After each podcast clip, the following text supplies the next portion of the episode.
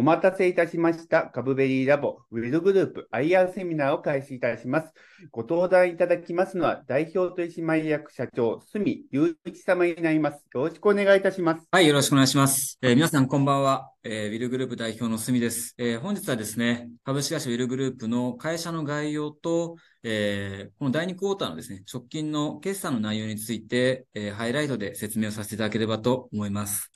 今日の内容は、えー、ウィルグループの概要が一つ目、で、この、まあ、中期経営計画が、えー、今年度から始まってますので、その内容について、第2クォーターの決算の概要、そしてサステナビリティという、まあ、4つの、内容でお話をしていきます。じゃまず、ウィルグループの概要についてです。ウィルグループはですね、1997年に創業いたしました。今では、えー、世界で11カ国で展開をしており、まあ、グループ会社49社で構成をされています。社員は6000名強というところです。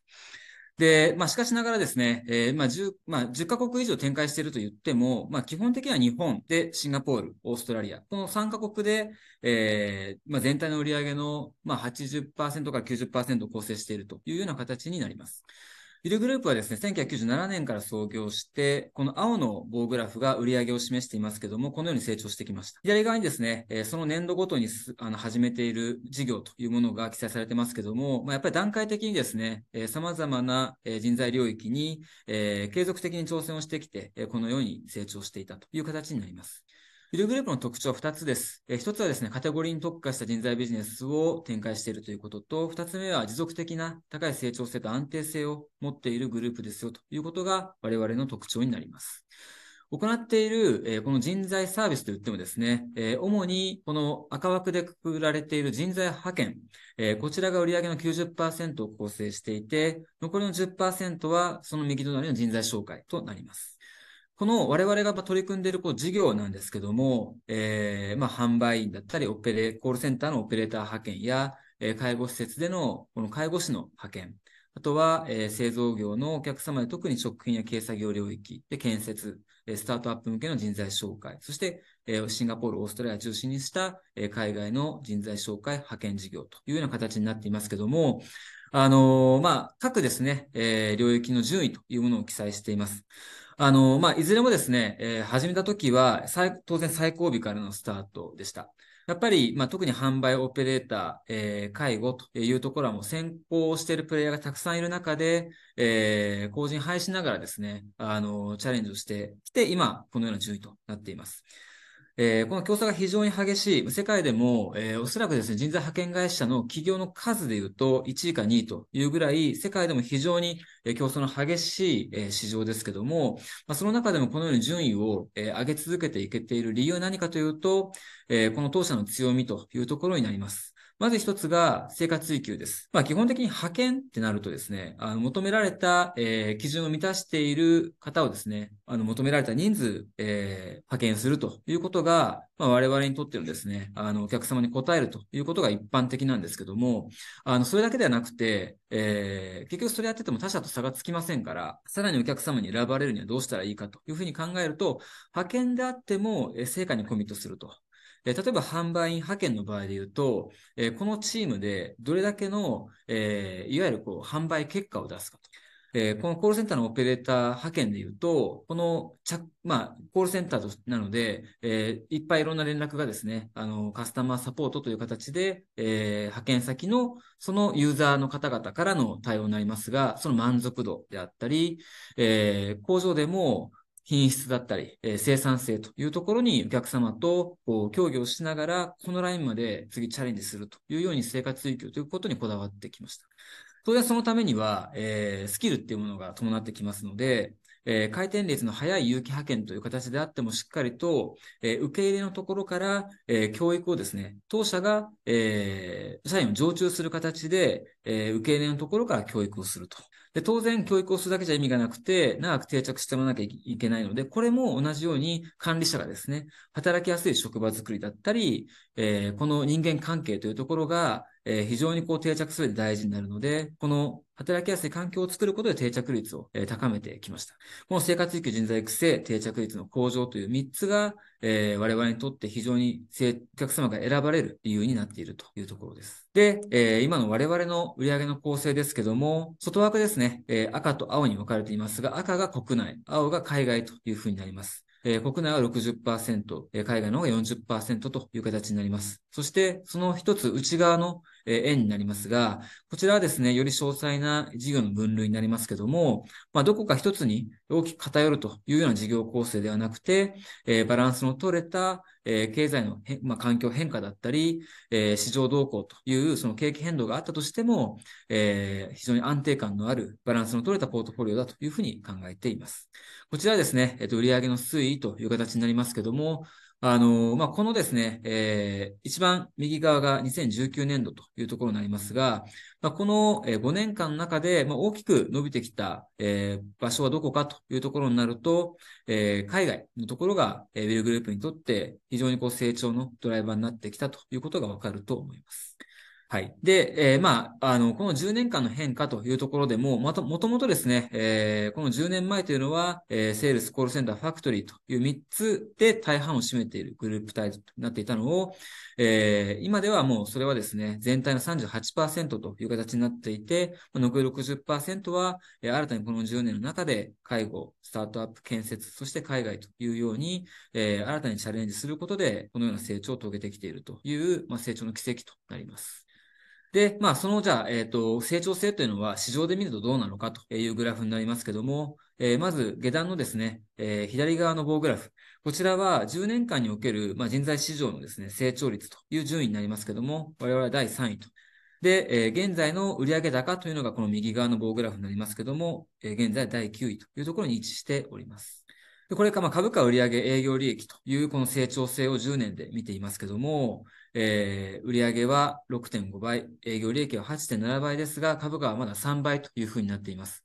あの、まだまだですね、えー、我々の市場での評価というところは割安です。ですので、えー、ここの株価をしっかり上げていくというところが、えー、私にとってもですね、えー、ビルグループの経営陣にとっても、まあ、非常に重要な、えー、課題であり、えー、経営テーマであるというふうに認識しています。まあ、では、えー、まあ、そういった我々の今の現状ですけども、これから3年何をしていくのかという中継の説明になります。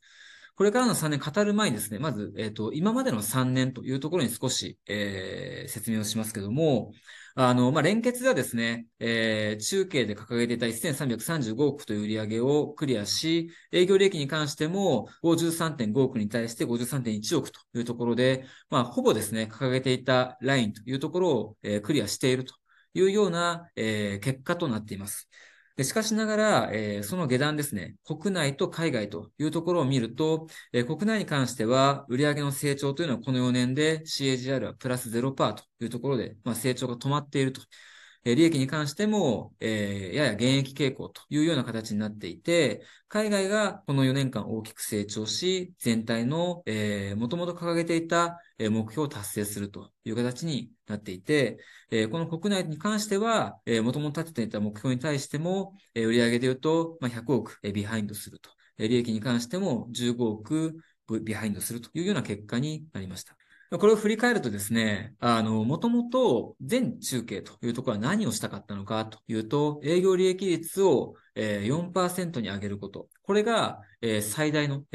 まあ、重要視したことでした。まあ、しかしながら、この利益率もですね、3.7%というところで、額としては、かなり目標に対してですね、売上がクリアしたし、営業利益も近似値までいっていますが、まあ、利益率というところはなかなか、え、改善できずに終わっています。その要因は何かというと、え、今お伝えした国内事業が低迷していること。じゃあ、国内事業の低迷はなぜ起きたのかというところでいくと、えー、採用環境の悪化が一番我々のこの有機派遣領域で受けた成長を止めるダメージだったというふうに考えています。では、えー、これからどうするのかというところをこの後ご説明しますけども、まあ、基本的にはですね、えー、この国内、えー、ここが活しない限り、えー、ビルグループ全体でのあるべき成長というものはデザインしきれないというふうに考えています。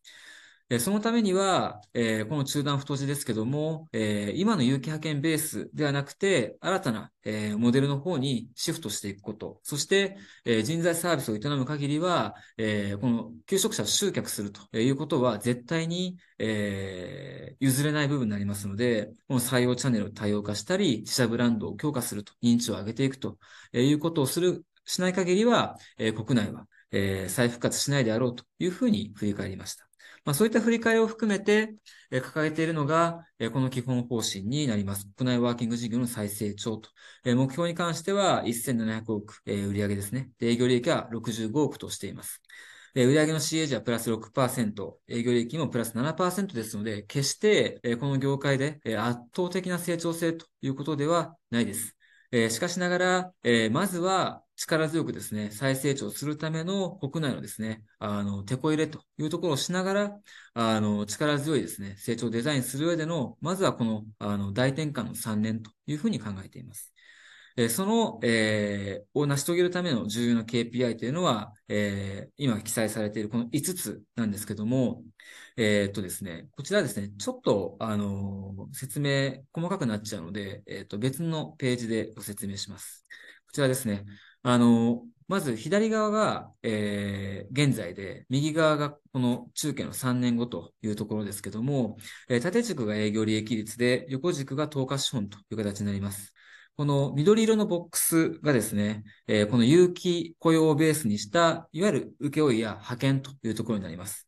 で、赤い部分というのが外国人管理自宅と正社員派遣。で、青が人材紹介。グレーがメディア HR テックというふうになっています。現在我々は、この左側ですね。このグリーンの有機ベースのところが80%で、えー、赤いゾーンで10%、ブルーの人材紹介で10%というふうになっているところを、えー、3年後に関しては、えー、グリーンの部分では72%になり、えー、赤の部分が17%、人材紹介が11%というところで、えー、売上構成というのが変化していきます。これなんでやるのかというところなんですけども、えここはですね、もう営業利益率の高いゾーンというところに、え売上構成をシフトしていくということをやっていくというのが大まかなえこの、これからの3年のウィルグループの、えー、ポートフォリオのシフトというところになります。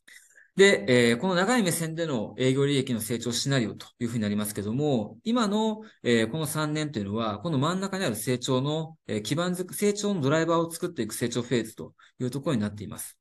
で、主にはですね、あの今まで有機ベースで全体の80%を構成したところというのをいかにですね、えー、新たな利益率の高い領域を増やしていくかというところになりますので、えー、この大転換をしていくために、当初はですね、営業利益率というところは、えー、低下します。まあ、しかしながら、えー、この投資がですね、一巡すると、投資のために営業利益率が一旦減りますけども、一巡すればですね、えー、営業利益率の方というのはリニアに上がっていくというデザインで、今回のこのポートフォリオのシフトをしていくという形です。じゃあ具体的に何していくんだというところなんですけども、えー、戦略は3つです。で、国内ワーキング、国内の再成長のために行うのは戦略1と戦略2。えー、1つはですね、建設技術者領域で、えー、圧倒的に伸ばしていくというところ。で、えー、2つ目はですね、建設以外の領域で正社員派遣と外国人管理自宅をしていくという形になります。正社員、あ、じゃあ一つ目ですね。建設の領域に関してなんですけども、えー、まずどれぐらい伸ばすんだというところなんですが、売上に関しては CAGR で言うと35%で、えー、最終年度はですね、188億というところを目指します。営業利益に関しては、えー、前期はですね、マイナス4億の赤字、今期もマイナス4億の赤字を計画していますけども、この積極的な投資時期というのは今年度で終了して、来年度かは黒字に転換していくと。で、最終年度は12億の、えー、黒字が創出されるというプランでいきます。まあ、そのための重要な KPI というのは、とにかく採用人数をしっかりと増やしていくこと。で、あとは採用した後の定着率をしっかりとキープし続けることというところになります。はい。で、えっ、ー、と、そうですね。主にですね、あの、この採用を増やしていくというところに関しては、えー、我々としてはですね、未経験者領域にフォーカスをします。新卒中とともにですね、えー、これはですね、あの、この業界が、ま圧倒的な求人不足という状態にあります。えー、求人倍率、常に施工管理の領域は5倍以上の、えー、求人倍率となっていて、え、一向にですね、あの、人材が充足するということが、え、見込めていない領域になります。スーパーゼネコンや、大手のサブコンの企業様というのは、もう未経験でもあの、まずはしっかりとこう受け入れて、あの、一人前にですね、我々と二人三脚で育てていくということを、あの、前提にですね、積極的な採用をしていただいてますので、えー、需要があるのかというふうに感じられる方もいるかもしれませんが、もう建設業界は、えー、国内においても介護に並ぶですね、圧倒的な人手不足問題に苛まれている業界になりますので、我々としても、えー、とにかくこの未経験者でしっかりと建設で働くことの魅力を伝えて、え業界に、え業界のですね、この負の部分というのを解決しに行くというふうに考えています。え続いて戦略二つ目ですね。えこちらに関しては、建設以外に関しても正社員派遣と外国人管理施策を拡大していきます。えこちらに関しては、あの売上も微増ですし、営業利益も、えー、最初、前年と3年後というのは、え変わりません。えしかしながら、えー、ここが終わると27年度以降、えー、大きな大きな飛躍につながっていくというふうに考えています。そのためのポイントとしては、正社員派遣を2倍以上の規模にしていくというところと、外国人管理受託を4倍強と、4倍弱ですね。約4倍というところにしていくという形です。じゃあ、どの領域であるんだというところなんですけども、え左側正社員派遣の職種の分布ですけども、え我々としてはですね、えセールス、えここの領域で、え法人向けの営業、そして販売というところが、え順調にあの規模をですね、拡大することが、えをしてまいりました。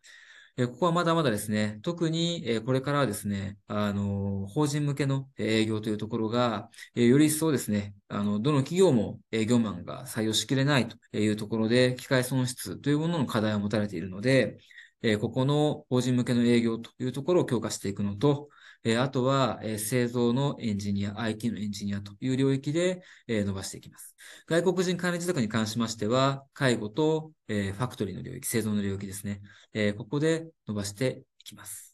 はい。で、えー、外国人管理受託って、えー、聞き慣れない言葉だと思うので、少し補足をさせてください。えー、こちらはですね、主に、え、何の、え、何をですね、外国人の何を、えー、と、受託するのかというところなんですけども、えっ、ー、と、まずですね、外国人というのは、え、どんな人たちを指すかというと、え、特定技能、そして技能実習生を指します。え、この特定技能や技能実習生を雇用するのは我々ではなく、え、企業になります。顧客ですね。雇用関係を結ぶと。えー、国籍で言うと、今、日本に、えー、来られている方々で行きますと、えー、今一番上のはベトナム。で、これから増えていくのはインドネシア、そしてミャンマーというような国の方々です。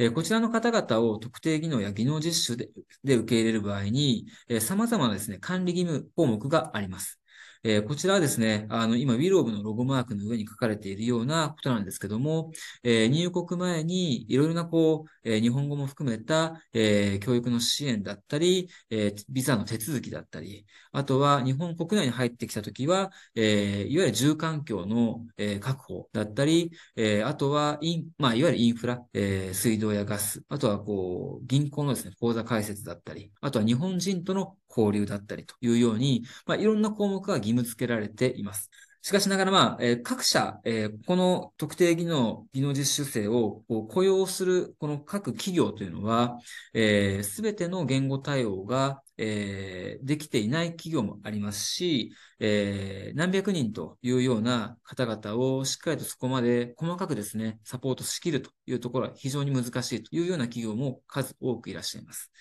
えそういった方々の、この、えー、管理義務項目として定められていることや、やっぱりですね、定着率も非常に重要になってくるので、プラスアルファで、えー、ホスピタリティのあるようなサポートというところを我々が、えー、受託して、で、その手数料を我々は企業からいただくと。えー、あくまでもこの特定技能や技能実践の方々からいただくということではなくて、企業から、えー、この管理手数料というのをいただいているというような形のビジネスが、えー、我々の言う外国人管理受託という形になります。で、えー、先ほどのですね、正社員派遣というところが、えー、を実行していく上でポイントになるのは、あの、採用になります。で、この採用を展開するときに、まあ、あの、今の日本国内というのは、えー、求人倍率が非常に、あの、上がり続けています。だからこそ外国人のあのマンパワーというところも求められている背景もありますが、えー、外国人だけやっていても我々の成長というのはあの足りませんから、えー、その上で正社員派遣というものを積極的にやっていく。そのために、えー、採用力を上げなければいけないと。こう調べていくと、えー、競合と我々が対比したときに、こう自社メディアからの採用というところが、えー、我々はまだまだ、えー、弱いなというところがありました。えー、このじゃ自社メディアというところからの採用の比率を上げていく上で重要になるポイントっていうのは、えー、認知度が一つ非常に重要な要素になるっていうことも分かりました。でそうなってくると、えー、マスプロモーションというところが、えー、重要な手段になってきますので、ウィルグループのプロモーションというものをテレビ CM、ウェブ CM、SNS というところで、えー、スタートをこの7月からしております。まだ首都圏というエリアは、えー、対象外になっていて、えー、主に関西圏、中京、九州というようなエリアを、えー、メインで、えー、7月行い、えー、また12月だったり2月というところを、えー、定期的なプロモーションの、えー、タイミングとして位置づけて、継続的に、えー、今期から行っていく予定です。海外に関しましては、えー、まあ、この3年非常に成長を順調にですね、してきたんですけども、えー、この向こう3年に関しては、えー、人材紹介の売上比率というところを高めていくことを、え、ポイントにしています。それでキャッシュアロケーションの方針です。え、我々としてはですね、オーガニックの成長投資が一番、え、優先順位としては高い。で、それを通じて、えー、正社員派遣と外国人管理受託、そして建設をしっかり伸ばしていくということをやることが一番優先順位高いプランです。え、しかしながら、えー、この過去3年ですね、M&A を止めてきたんですけども、かなり財務状況というのは、え、改善できたと思っているので、えー、これからの中継、この3年間に関しては、え、100億円の投資枠をまずは上限として M&A を再開していくというふうに考えています。では M&A の対象は、ターゲットは何かというところなんですけども、基本的にエンジニア領域、IT 建設製造という先ほどの、えー、緑、赤、青のボックスがありましたが、えー、エンジニア領域の派遣か紹介という、えー、赤か青のあの2つのボックスの利益率が、え、高い領域というのを、えー、我々としては M&A のターゲットというふうに置いています。株主還元です。えー、このですね、あの、今期、この3年間における、この今期来期というところは、えー、我々が成長するために、え積極的な投資を行うことで、え最高益を更新しない2年間というふうに計画をしました。えですので、あの、我々都合でですね、あの、皆様にご期待に添えないというのは、え良くないなと。もっと中長期的に皆様に応援していただきたいというところから、累進配当というものと、総還元成功を30%以上というふうに、え掲げさせていただいております。まあ、こういったですね、えプランを、あの、展開をこの3年間やっていくんですが、まあ、そもそも何でやるのかというところを、え説明させてください。えこれはですね、我々のミッション、ビジョン、バリューというものが起点になっています。え我々ですね、働くというこの人材領域、人材サービス領域やっていますけども、え、これはですね、こと組織をポジティブに変革するチェンジエージェントグループというミッションを掲げています。えこれをもうちょっとわかりやすく転換をすると、働く人にポジティブな選択肢を増やし続けていきたいというふうに考えています。このまあ、働く人たちの取り巻くですね、外部環境はまあ様々いろんな変化があるんですけども、えー、まあその中でも一番変化を与えるのは、この赤字の部分。えー、このテクノロジーの進化によって、えー、職種のですね、需給バランスというものが変わっていくのではないかというふうに考えています。こちらはですね、2030年までの食の需給バランスのですね、展望になります。食のミスマッチということが、ものが2020年代後半からですね、起きてくるというふうに言われております。下が不足で赤は過剰というもので、えー、上の過剰というのは主に生産職で90万人、事務職で120万人過剰になっていると。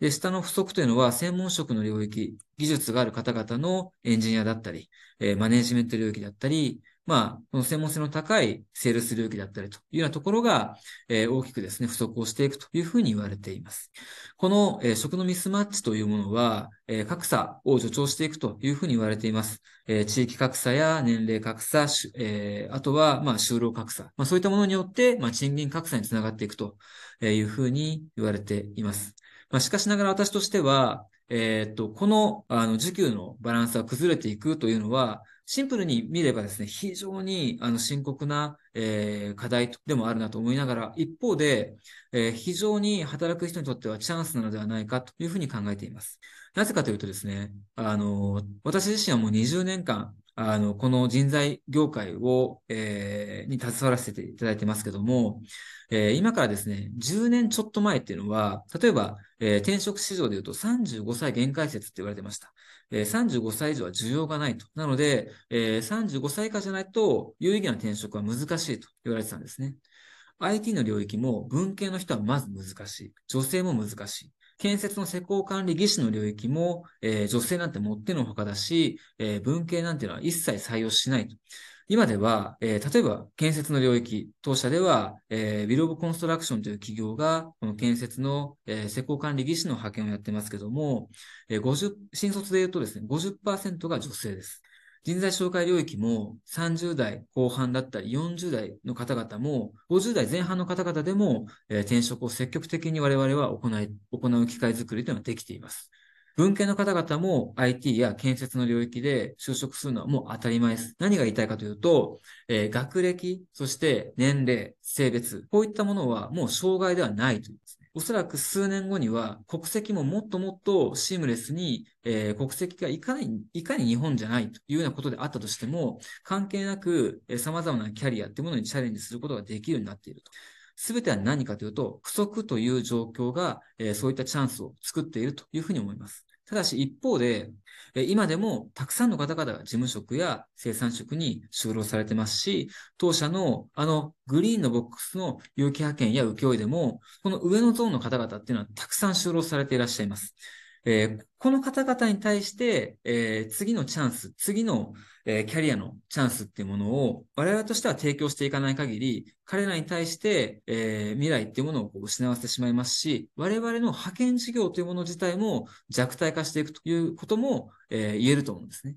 そういったこの未来の展望に対して我々は何をしていくのかというと、働く人をエキスパートにするキャリアパスの最大型最適化をやっていきます。具体的に何していくんだというところでいくと、まずはキャリアパスをとにかく増やしていきます。えー、そのために正社員派遣を2倍以上しますし、えー、有機、あとは有機派遣で働いている方々を正社員派遣に転換をしていきます。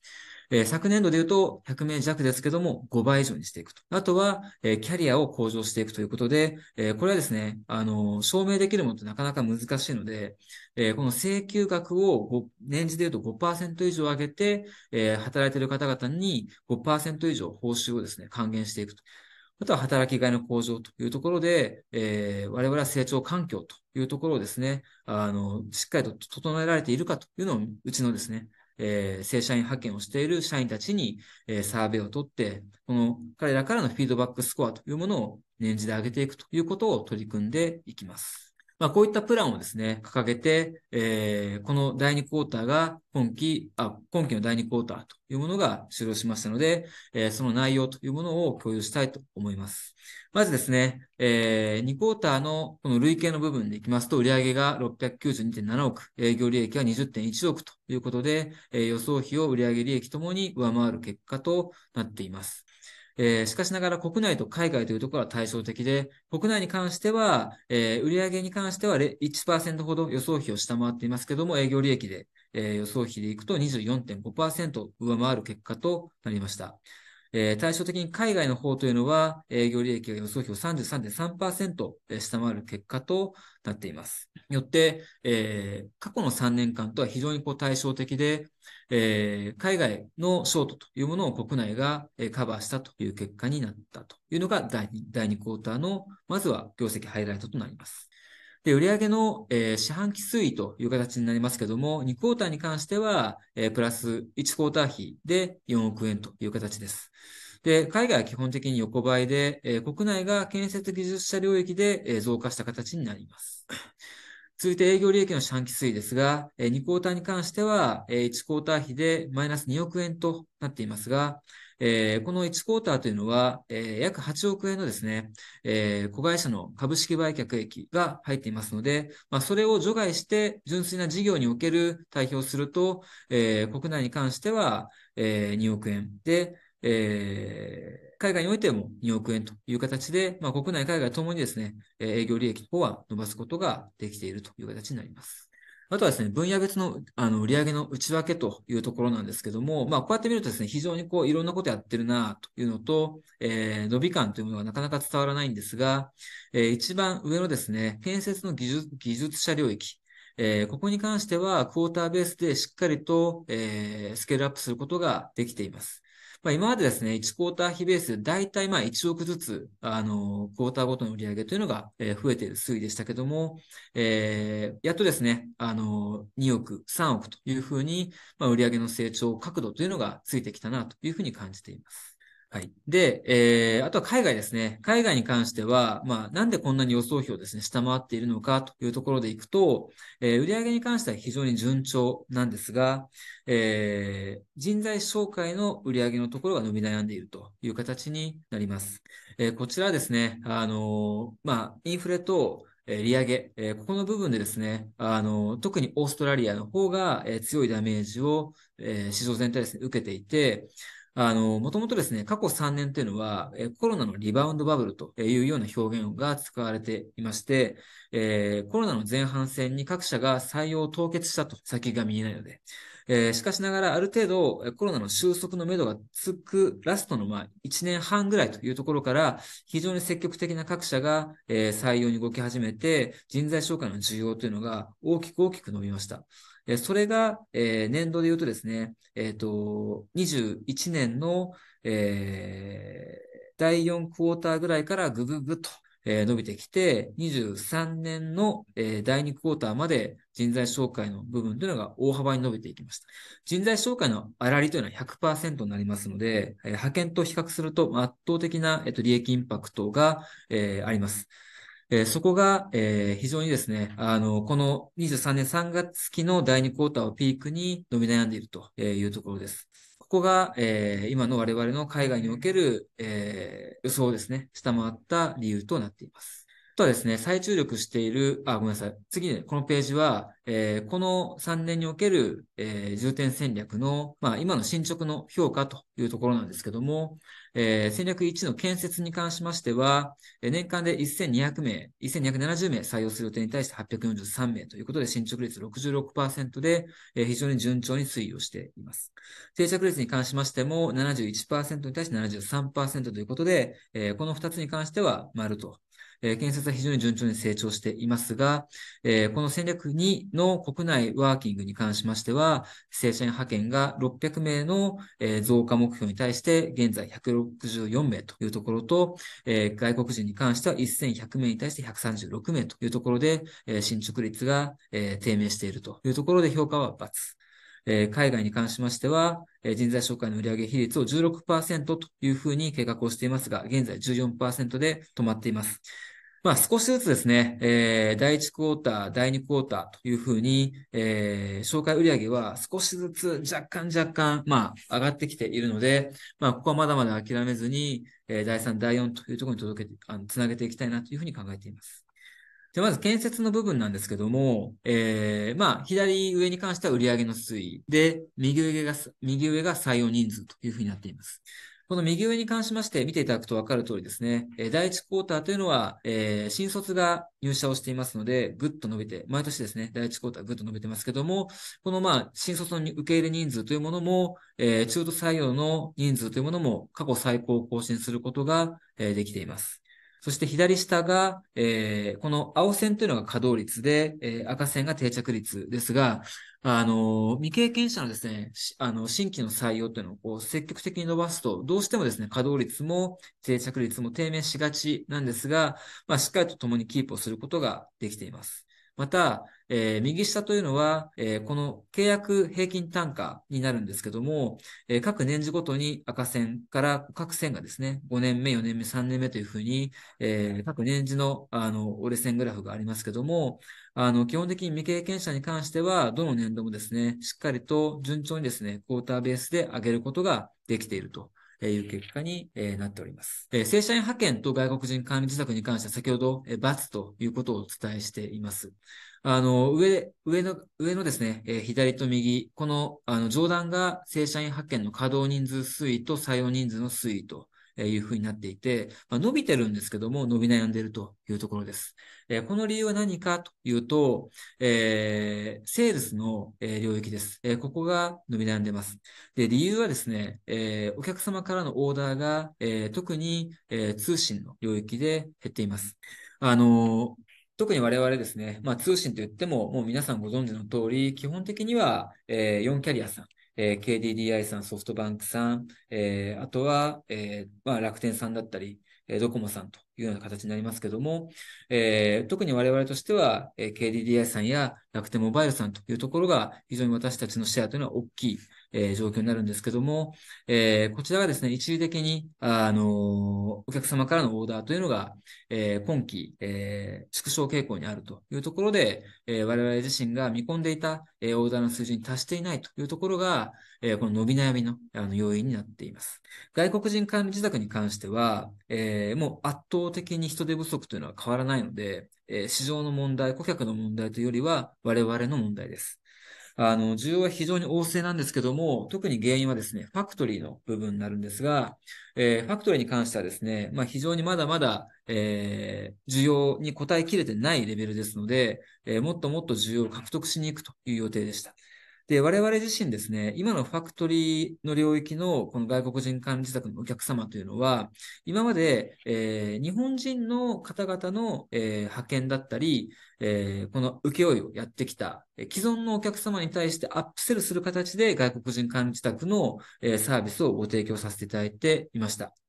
で、えー、さらに需要を獲得するために新規のお客様に対する、えー、この、まあ、を拡大していくというプランを立てて、えー、まあ、ある一定のですね、えー、人数採用しながら営業を強化して、えー、新規開拓能力をですね、あの、倍増させてチャレンジを行ったんですけども、ここが、えー、狙った通り伸びていないと。で、理由は何かというと、大きく二つありまして、えー、まあ、すでにですね、外国人管理自宅をもう別の会社に、えー、発注しているので、えー、要は切り替えというところを、まあ、しなければいけないということと、もう一つは、えー、まだ未導入のお客様でも当然あるんですけども、そうなると、えー、経営判断というふうになってきますので、え経営層のジャッジというものを仰がなきゃいけない。ですので、えー、新規で、えー、まだ接点ゼロ、もしくは、あの、まだまだ、こう、コミュニケーション値が足りていないというようなところから、えー、切り替えというものだったり、えー、経営層に対して新規導入のジャッジを仰いでいくというところに、まあ、想定以上に時間が、え、かかる。むしろ言い方を変えると、えー、もう見込みというかですね、そこにかかる期間というのを、まあ、都合よく考えすぎていたという形になるので、我々の営業のプランというところの精度が、えー、足りてないというところが、このうまくいってない要因になります。えー、こちらに関しては、えー、まず既存の、え開拓をまずより、え強化して、えビハインドの部分をカバーしていくというところが一つ。二つ目は、新規に関しては、え顧問などを活用したトップアプローチ、トップ営業という形をメインに、え切り替えていくというのが二つ目。三つ目に関しては、まあ、ファクトリーと介護というところが、今、我々自身のあの、ターゲットですが、えー、今後ですね、あの、この職種領域を拡大していくという形をします。えー、まず一つが飲食。二つ目は、えー、観光ですね。こちら二つに関しては非常に今、えー、もう深刻な人手不足になってますので、えー、主に、しかもですね、あの観光になってくると、まあ基本的に地方になります。沖縄だったり、北海道だったり。まあそうなってくると、あの、そもそも、あの、日本人も少ないですし、えー、人手不足を解消する術というのが、えー、ない地域っていうのはたくさん観光地っていうのはありますので、えー、そこに対しても、こう我々自身が解決できることがあるというふうに考えて、えー、介護、ファクトリー以外の新たな新規職種というところを開拓していくというのが3つ目の、えー、策です。こういったものを取りながらビハインドを解消していくということを予定しています。で、あとはですね、外国人管理自宅に関しては、あの、これはもう国内、業界全体の課題でもあるんですけども、非常にですね、失踪者が多いです。え、この要因は何かというと、え、母国で、え、まあ、いろんな手続きをですね、えしたりとか、この、まあ、あのいわゆるこう、送り出し機関というところに、まあ、本人が、あの申請をするときに、えどうしてもですね、その手続きの手数料だったりとか、いろいろなやっぱりこう、フィーが発生するので、この母国におけるその現地のあの、送り出し期間に、まあ、例えば、えー、30万だったり、えー、60万だったり、でも中にはですね、悪質な、まあ、ブローカーっていうのもあって、えー、100万だったりとか、えー、百数十万というような借金を、えー、抱えながら、えー、日本に入国される方が、これ意外に多いんですね。非常に多いです。で、えー、じゃあ国内に来たんだけども、あの、なかなかですね、えー、当然日本の、えー、物価というのは現地の物価よりも高いですから、あの、生活するだけでもお金がかかるし、えー、で、借金を返済していくということを考えると、もっと、その、時給のいい、えー、ところに行きたいと。でも、その仕事っていうのは、現在、技能実習や特定技能の対象範囲になっていないというようなお仕事だったりすると、えー、失踪してしまうというような形です。